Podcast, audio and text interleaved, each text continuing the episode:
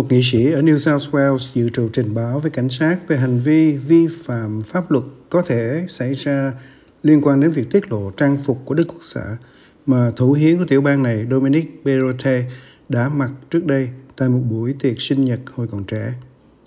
Robert Borsak, lãnh đạo đảng Shooter Fisher and Farmers, đang gợi ý rằng thủ hiến có thể đã vi phạm đạo luật tuyên thệ khi khai rằng ông không có gì để tuyên bố trong lúc đảng này chọn người ra tranh cử. Ông Perrotet không phủ nhận chuyện này và đã nhắc lại rằng ông thật ngây thơ khi mặc bộ trang phục Đức Quốc xã trong buổi tiệc sinh nhật lần thứ hai mươi mốt của mình. Ông nói rằng các đồng nghiệp thông cảm cho ông. I made a mistake um, at my twenty-first. Tôi đã phạm sai lầm ở tuổi hai mươi mốt. Con người tôi hôm nay không phải là con người của tôi ngày xưa. Và bạn trưởng thành trên hành trình cuộc đời. Đó chính xác là những gì đã xảy ra. Ông Perrotet nói rằng ông không thể nhớ ai khác có thể đã tham dự buổi tiệc khi được hỏi về sự hiện diện của các chính trị gia đảng tự do tương lai khác. Trong một tuyên bố, ông Borsak nói rằng ông Perrotet không đứng trên luật pháp và ông đang yêu cầu một phiên điều trần khẩn cấp để kiểm tra xem người đàn ông bốn mươi tuổi này có đủ tư cách để tiếp tục làm thủ hiến Victoria hay không. Tổng chưởng lý liên bang, ông Mark Dreyfus nói rằng ông hoan nghênh những biểu hiện hối tiếc của ông Perrotet sau khi phát biểu tại một sự kiện ở Melbourne dành cho cộng đồng Do Thái để thúc đẩy nâng cao nhận thức trong cộng đồng về hành động diệt chủng của Đức Quốc xã, thường được gọi là Holocaust.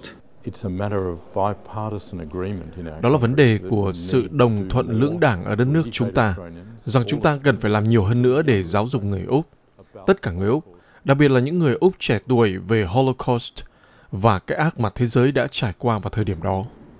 Trong một bài phát biểu, ông Dreyfus đã nêu lên mối quan ngại về sự gia tăng của chủ nghĩa bài Do Thái và phủ nhận Holocaust.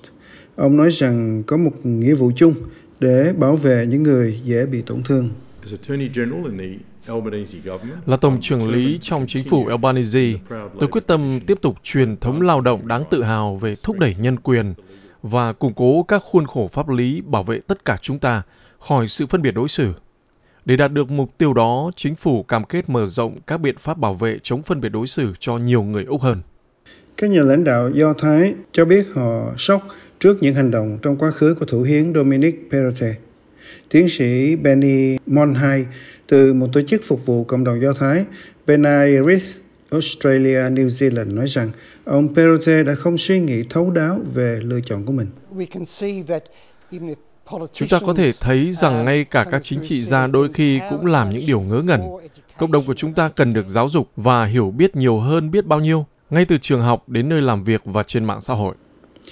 Harry Petter, người sống sót sau thảm sát người Do Thái của Đức Quốc xã, đồng ý rằng điều quan trọng là phải ngăn chặn sự ngu ngốc như vậy bằng những hành động cụ thể. Điều bạn làm trong cuộc sống quan trọng hơn những gì đôi khi bạn làm trong công việc của mình. Điều đó thật khó, đôi khi thật khó để chấp nhận. Ông Petter nói rằng lệnh cấm, ví dụ như dấu chữ thập swastika công khai là một động thái quan trọng.